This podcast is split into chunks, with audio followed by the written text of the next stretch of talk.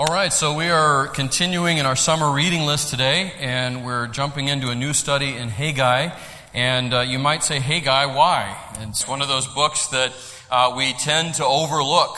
You know, it's, it's a minor prophet, and it's a really minor of the minor prophets in terms of length. It's only two chapters long. Uh, it's towards the end of the Old Testament, and uh, there's just not a lot said about this little book, and that's really too bad, because as I hope you'll see, there are some serious treasure chests in this little book. There are some serious um, examples of spiritual nourishment and meat that uh, I know, I know will encourage you, will bless you, will be used of God to grow you. Uh, that's certainly my prayer for all of us as we jump in with Haggai. But because it is, it is a little bit less known than some of these other um, books in the Old Testament, even in the category of prophets, I want to just make sure to give you a little bit of context, a little bit of background. Uh, what's going on is uh, Judah has been taken captive. They were, they were taken captive by Nebuchadnezzar in Babylon, just as prophesied, as part of judgment for their failure to turn back to God with their whole hearts. And so they were in Babylon, and all of a sudden, one night, uh, Persia invades Babylon, and they overthrow them, and a new king is in place, a new ruler, and his name is Cyrus. And along the way, he decides he's going to be really good to all of the, the different people captured throughout the different kingdoms. And he says, if you want to go back to your own land, you can do it. I'm going to, I'm going to let you do it. And not only am I going to let you go, I'm going to give you provision. I'm going to give you material and resources that you need to build up your land that was destroyed by the former empire, by Babylon. So anybody that wants to go, you can. And here's the only catch, he says. As you go into your lands, the first thing I want you to do is build up your temple.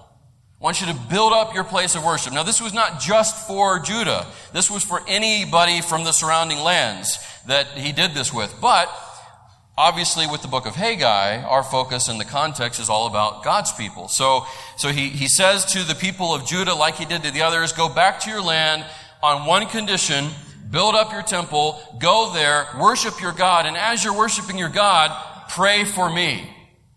It's incredible that, that any, any uh, heathen pagan king would do that, but he did. He said, I want you to pray to your God on my behalf, ask that he will bless me and my family and my kingdom. You do that and we're good. So he, he gives that decree. About 50,000 people uh, from Judah went back. And uh, that may sound like a lot at first, but honestly, it really wasn't because there were hundreds of thousands that had been taken captive. And uh, they, the majority, were content just to stay in Persia, to stay in that whole area because they had, they had made businesses for themselves and homes for themselves. They weren't slaves. Uh, they actually were part of that society and they got really comfortable with it. And they said, you know what? We haven't even seen Jerusalem. Most of the people were born and living just there in that area, in that part of the world. They had not ever been part of Jerusalem and of Israel, and they just, it was a foreign land to them, for most of them. Nevertheless, those 50,000, they went out, they set out from the area of Babylon. Uh, it's really kind of interesting because they actually left the same area that Abraham had originally left from the Ur of the Chaldeans and went back the same route that he would have gone when he left everything that he knew behind. And we've got to give those people a little bit of credit because, again, they were, they were used to their life in that area. What they knew was all that they had experienced under Nebuchadnezzar and Belshazzar and now, now Cyrus. And yet those 50,000 still left their homes, their families, their way of life, and they went back to go to Jerusalem to rebuild the temple, to rebuild the area, to rebuild society, the culture of Israel. And so uh, Zerubbabel was the governor that he was appointed, and he was the last in the line of David. He was the last part of the Davidic line uh, of that day. And so he went back, and uh, the priest Joshua, they went back to, to really develop uh, the center of worship to get the nation of Israel really established again, back in the, the worship and in the sacrifices, and to turn their hearts toward God. You can read all about this in Ezra. That's where a lot of these accounts are taken, uh, are recorded. And they, they start off really good. They get there, they get to Jerusalem, they immediately build an altar to God, thanking Him for all that He's done, for, for protecting them and guiding them back. and they're, they're starting off right, you know? Their mind and their heart, it's centered where it needs to be. Giving thanks to God, giving worship to God. So they build an altar, and then they start actually constructing the foundation for rebuilding the temple that was destroyed. And it's all going great. This is within two years of being back. But then, everything comes to a screeching halt, comes to a standstill. Uh, the optimism faded, the passion that they had. Let's do this thing. Let's do this work. Let's, let's build this temple again for God. Let's, let's reunite our hearts together toward Him. All that passion started waning. It started fading. And that was due to uh, opposition from the locals, particularly the Samaritan people that, that oppressed them and discouraged them. It was due to poor conditions. Nothing was able to grow. And it was also due to their funding and their provisions running out. Because Cyrus was gone at this point and a new king, Darius, came into power. And he says, you know, all this money that's being funneled out of the kingdom to go support these other people, these exiles who now are returning to their land, who are not really even contributing to this empire, why are we doing this? So he stopped. He made budget cuts. And he stopped the funding that was going out. He stopped the supplies of, of cedar for the temple, and he, he uh, stopped the supplies of all the resources. So their funds dried up. And discouragement set in. And they became defeated. Um, not just physically, but spiritually and mentally and emotionally.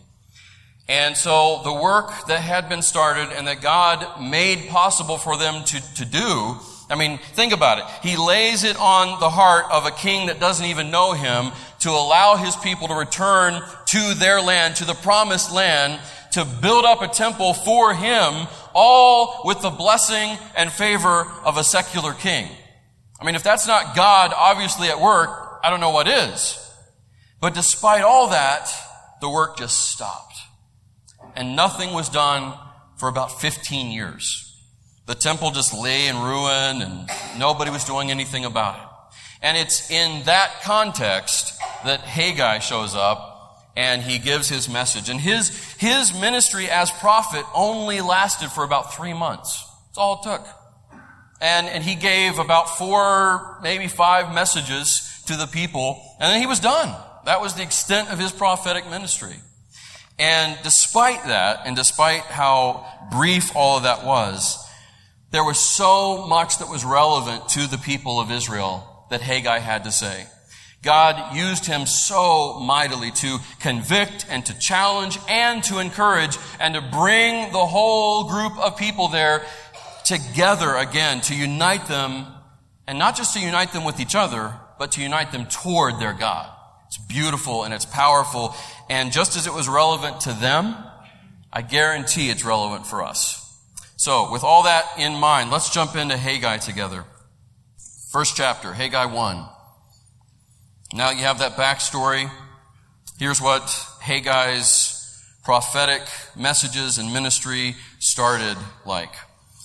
Haggai 1. In the second year of King Darius, on the first day of the sixth month, the word of the Lord came through the prophet Haggai to Zerubbabel son of Shealtiel, the governor of Judah, and to Joshua, son of Jehozadak, the high priest. The Lord of armies says this. These people say, the time has not come for the house of the Lord to be rebuilt. The time has not come for the house of the Lord to be rebuilt. Now remember, they had already started that work. They had already begun that. They had decided you know what? The time has come. And they, they went into that work and they were passionate about it. And this, this kind of sounds at first glance like one of those spiritual things that we often say, you know, those things that might be true, but we, we throw them around too easily, uh, or sometimes too much, like, oh, well, it, it's just not God's timing. The door must not really be open for us to do this now. I mean, I mean, after all, look, look at what's happening. I mean, we had funds that were coming in, now we don't. Uh, none of the crops are growing. Our, our enemies around us are just constantly oppressing us. I mean, circumstances are bad. And if God were really in this, if God really wanted us to do this thing now, those circumstances wouldn't be what they are. isn't that, isn't that just like us? Don't, don't we say that kind of thing a lot of time if we're honest? You know, we look at a situation, we know we're called to do it. God has laid open the path. He's opened the door to us to do whatever it may be. You know, uh, maybe it's jump into a new ministry. Maybe it's, you know, start a new ministry. Maybe it's give more of your resources to a ministry. Maybe it's uh, to go out and, and actually boldly proclaim the gospel to the people that you know you're supposed to, you've been praying for, but you've never opened your mouth to them. You know, we can fill in the blank. God, if you're His child, if, if you're His through Christ and you have His Holy Spirit, He's going to speak to you, you know, as a believer. And He's going to say, I want you to do this. I, want you to do that. Here's my will for you. He does that. And we can recognize it. And a lot of the time, we do what they did. We, we say, oh, yes, God, I'm ready. Let's do this thing. And we jump into whatever it is that's before us with passion and with, with zeal and with determination and commitment. But it doesn't take long for us to get a little tired at the setbacks that inevitably come. It doesn't take long to allow discouragement to come in when things don't go exactly as we thought or, or hoped they would as we step out into whatever that is that God has led us to do. And, and we're really good as Christians at coming up with all these really wonderfully spiritually sounding excuses for why we no longer are doing the thing we know we were called to do. Things like this. Uh, it, it just must not be the right time. I, I guess we were wrong. We were mistaken. The time really hasn't come. Ah, silly us to rebuild the Lord's temple. Even though it was clear that he moved in the heart of our, of our captor and, and God just overwhelmingly gave us favor in his sight, uh, I guess, I guess that was it. It was limited to that. He just wanted us to get back here. And, and you know what? Maybe, just maybe, he wants us to focus on building up our own lives first. Yeah, that's it. He, he brought us here, and that was definitely of him. That was his will, and that was his timing. But before we tackle the work of rebuilding the temple, I mean, hey, we've got to, we have to live, right? So we need to really focus on building up our own homes and our own way of life. We need to get settled. We need to get established before we take on a task like that.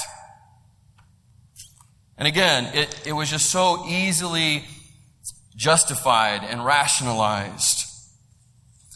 And sometimes it is true that we can misjudge God's timing. I'm not saying that that's never possible. Um, sometimes we can rush ahead of God's timing and God's plan and God's ultimate will. We can do that. I mean, that's that's viable. And sometimes it is wise to stop and to take a step back and say, did God really open this door or is this something we kicked open ourselves? Is this God's perfect timing or have, I, have I forced it? Have I rushed it? Sometimes that's a good thing to say and sometimes the answer will be, yes, you have. And no, it, this isn't my timing. But that's not what's taking place here. Okay, we need to, we need to understand that. What happened is the people had lost their passion for God and for His work, and they had allowed laziness to come in in its place. What the people allowed to happen was zeal and determination for God's work and to be used of Him to do the specific work of rebuilding the temple and with it their center of worship and their focus on their God, they allowed that to, to be traded for apathy and for self focus. They allowed their difficult circumstances and, and their disappointment to overshadow their dedication. And what we need to understand as we, as we realize that and think about that, and what they ended up agreeing with is the fact that discouragement and disappointment never justify disobedience. Discouragement and disappointment never justify disobedience. And our circumstances should never trump our commitment to God.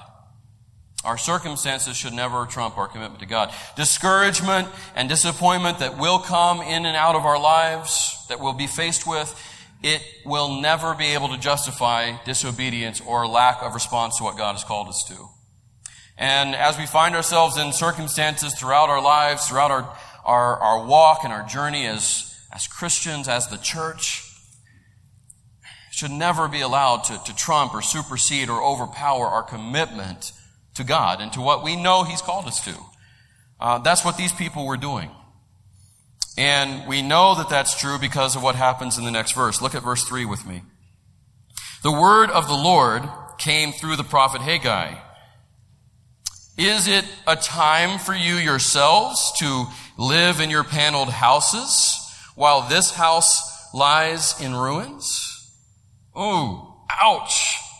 So God, you know, God does what he, he so often does throughout his word. He kind of meets them, meets the people where they're at. He, he hears what they're saying and he kind of sarcastically responds. God does it throughout His Word, and, and I love it. Uh, he does that with Job, you know, and He kind of plays on, on their reasoning. And so God says, all right, these people, I know that's what they're saying, that the time just hasn't come to rebuild the house of the Lord. He must not really be in it. We, we've rushed ahead. Let's just stop and, and kind of just focus on something else. And God says, oh, okay, so, um, all right, so it's not time it's not the right time for you to be about rebuilding my temple and so that you actually have a, a central place of worshiping me collectively as my people. Uh, that's not a priority for you. That's not time for you to do, but it is a priority for you, and you do have all the time in the world to build up your own houses. Is that right? That's, that's what God's saying here. You know, uh, he says, you're, you're living in your paneled houses. That's wood. And part of, uh, apparently part of the, uh, the, uh, the rub, the problem with the people of Israel not working on the temple was we just don't have enough resources anymore. We don't have enough cedar. We don't have enough wood. We don't have enough building material to build up the, the temple like we had when we started. Again, you can find that in Ezra.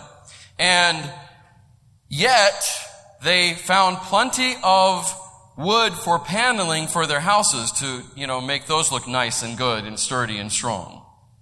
Uh-oh! God caught them. God caught them in their very feeble excuse. And, he, and as a result of that, he says this uh, in verse 5. Now the Lord of armies says this, think carefully about your ways. Another way of saying that is consider your ways, and maybe your copy of God's Word has it that way. Consider your ways, or think about your ways. What that literally means, that, that Hebrew phrase, that figure of speech, that literally means put your heart on your road. In other words, think about the direction that you're going. Think about where your life is headed. Put your heart there and ask yourself, is it right? Where my heart lies, the direction of life I'm headed, what, my, what I'm pursuing, what I'm focusing on, what is a priority for me, is that really the right direction to go? Is that the road I want to keep going down? Or should I stop and go a different direction? That's what God was calling him to do. And then he helps him out.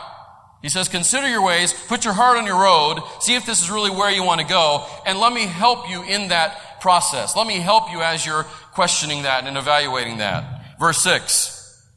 Here's their ways. Here's the ways in which they were operating. Here's what was true of them. This was the result of their misplaced priorities. Uh, one of the earlier slides that you saw as we began is the title of our study in Haggai for the next three weeks. It's, it's all about priorities because that's the theme of Haggai. That that's what sums up all of his, his challenge and his messages. It's all about priorities. And the people of Israel had reversed their priorities. Their priorities got out of whack and out of sync, just like it's so easy and so frequent for us to do. And here's what was true of them. Verse 6 You have planted much, but harvested little. You eat, but never have enough to be satisfied. You drink, but never have enough to be happy. You put on clothes but never have enough to get warm. The wage earner puts his wages into a bag with a hole in it. So, in other words, you, you do all these things in your life. You're, you're trying to build up your own life and your own way of life, and, and you're, you're pouring so much attention and energy into all these things. You're planning much, but you don't have anything to show for it. You don't have a good return. You, you, you never have enough to be satisfied or fulfilled. You never really are happy. You try to, to satisfy your own longing and your own desire, and you try to give yourself what you need, and you work really hard to earn money and to build up all these things for yourself, but it never lasts, it never works, it's never enough, it's never satisfying. There's always something missing, always something lacking. And my friends, that is always how it is when we put anything or anyone in front of God. When we allow our priorities to go from focusing 100% on God, on His glory, when we go from being about His work as our top priority, when we put anything or anyone in place of Him, then that will be true of us as well. That no matter what we put our attention to, it just won't fulfill.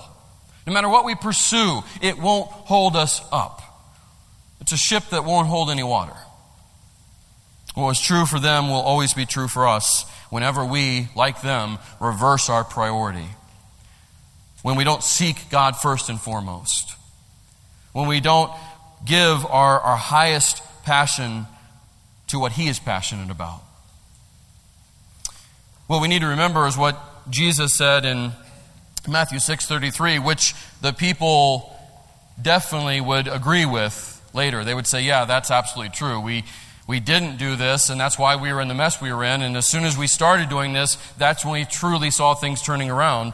Matthew 6:33, Jesus said this, "But seek first the kingdom of God and his righteousness. Let that be your, your first and primary pursuit. Let that be your first and primary passion. And all these things, all these other things that you do need in life, it's not bad to live in a house, and it's not bad to live in a nice house.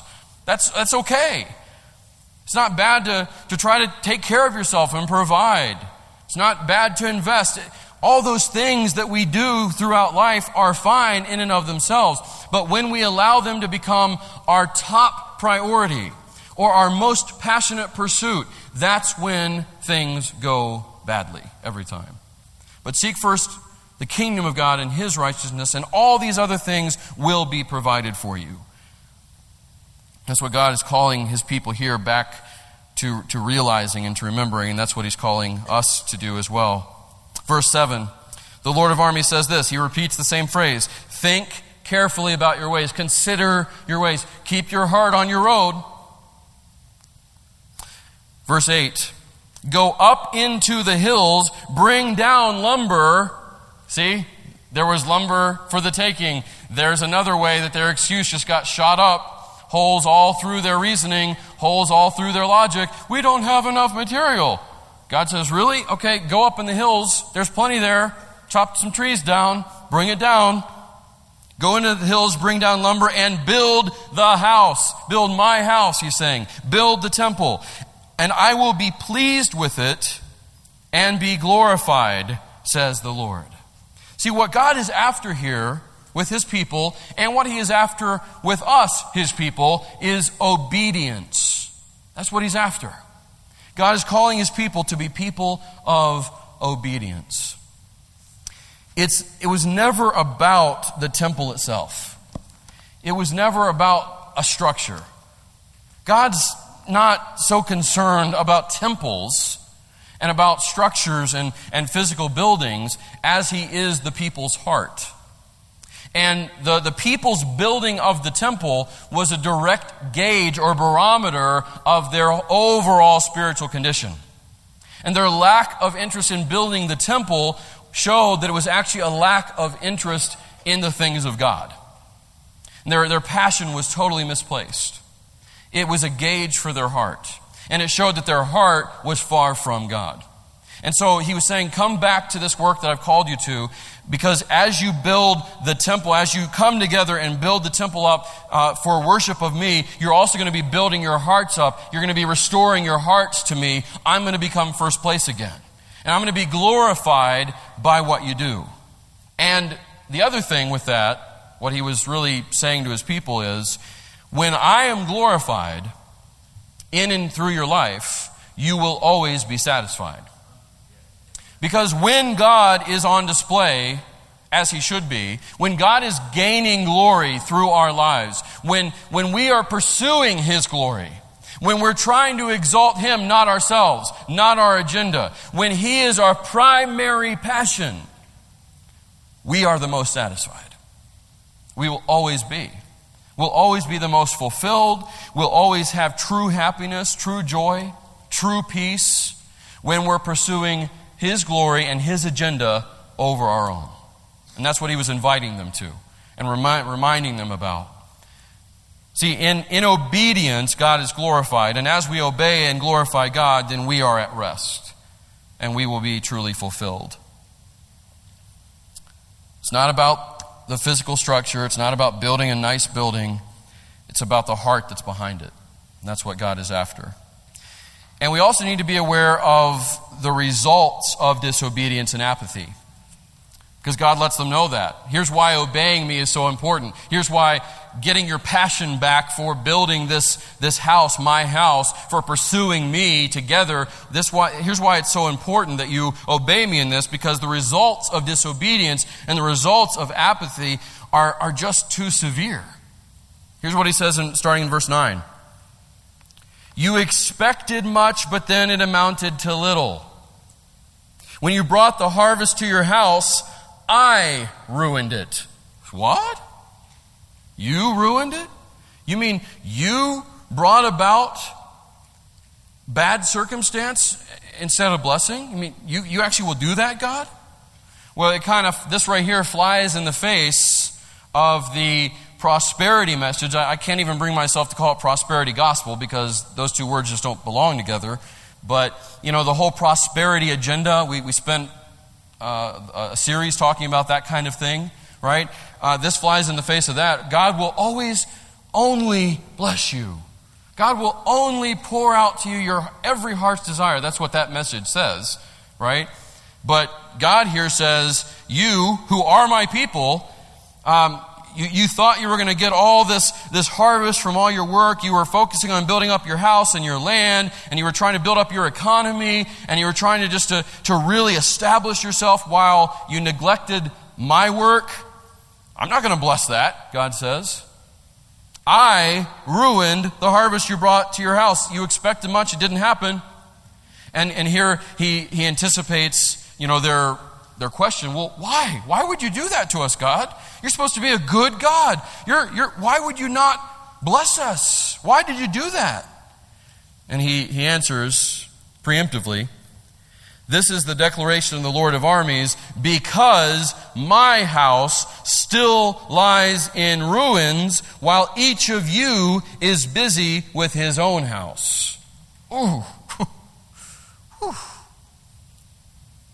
You want to know why I'm not blessing you?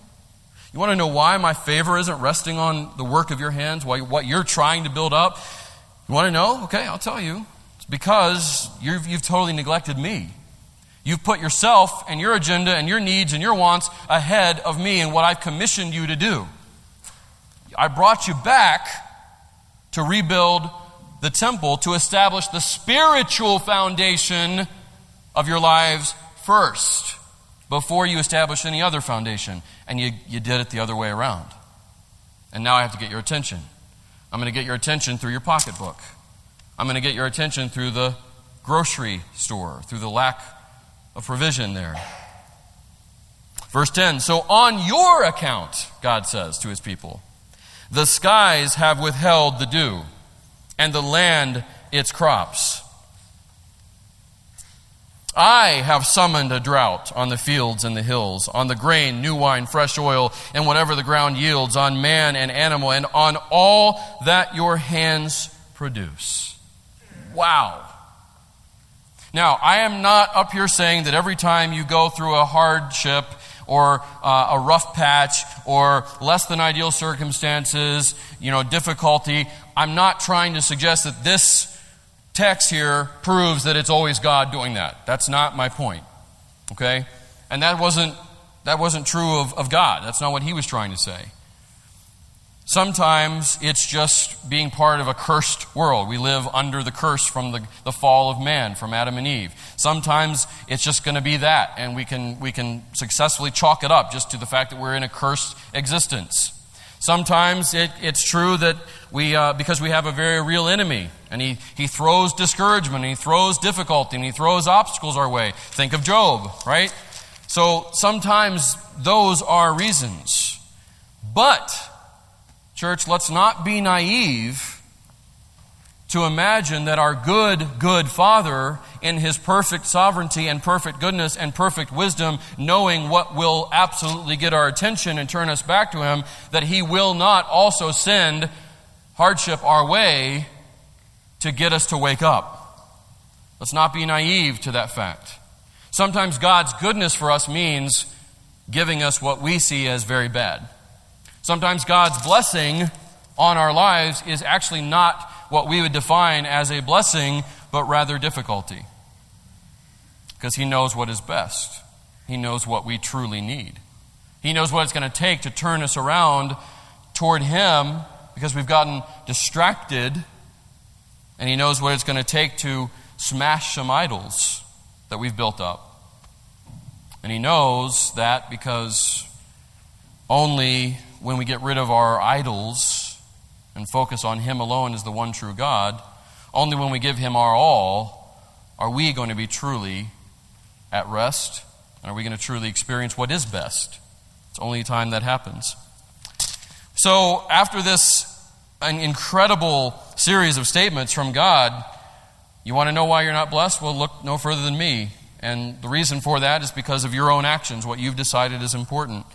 Thankfully, it doesn't end there, this opening chapter. I mean, that would be a very depressing book indeed if it ended right there.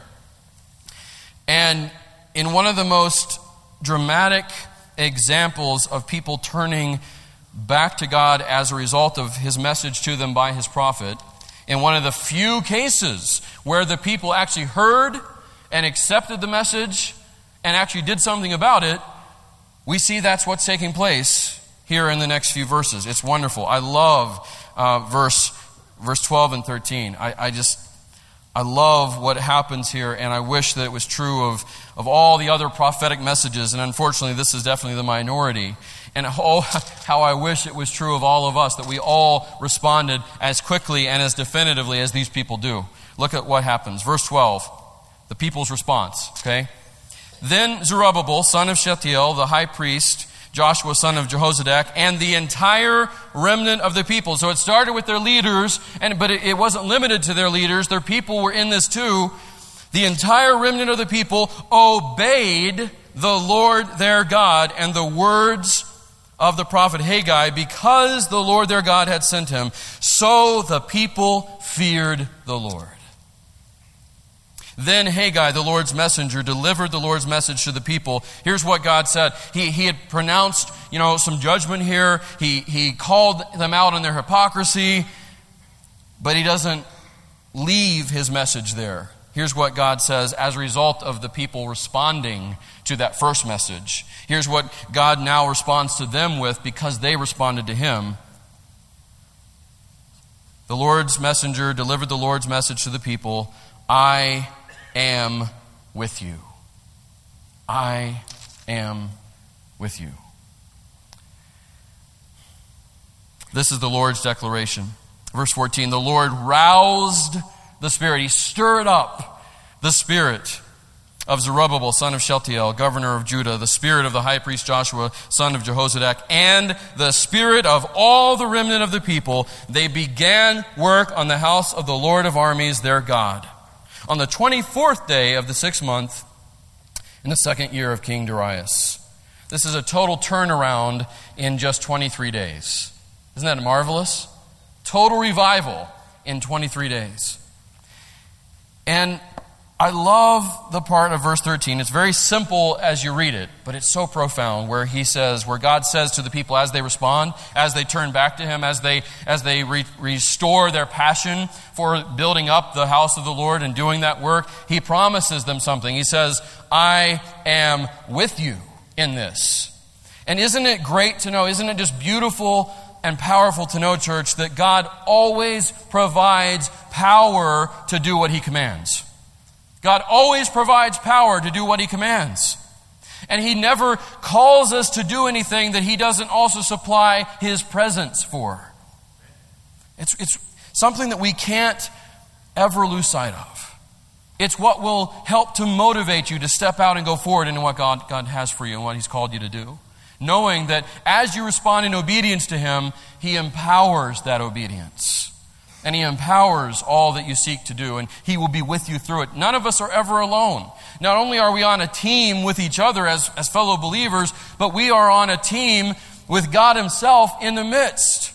We have, we have Jesus, the very Son of God, with us, directing us as our constant Emmanuel. We have the very Spirit of God drawing us toward Himself and, and giving us the power we need to discern right from wrong and to go this way and not that way and to, to direct us and, and to lead us. We have everything we could ever possibly need.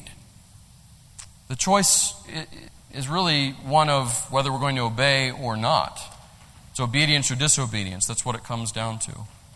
So, that's Haggai chapter 1. That's the first of his messages to the people of Israel. And it really does all come down to priorities. It's all about priorities. The whole book was all about, is all about priorities, but especially this opening chapter. And it's with that that I have to just have us all ask the, that, that question where, where do our priorities lie? What really is at the top of our priority list?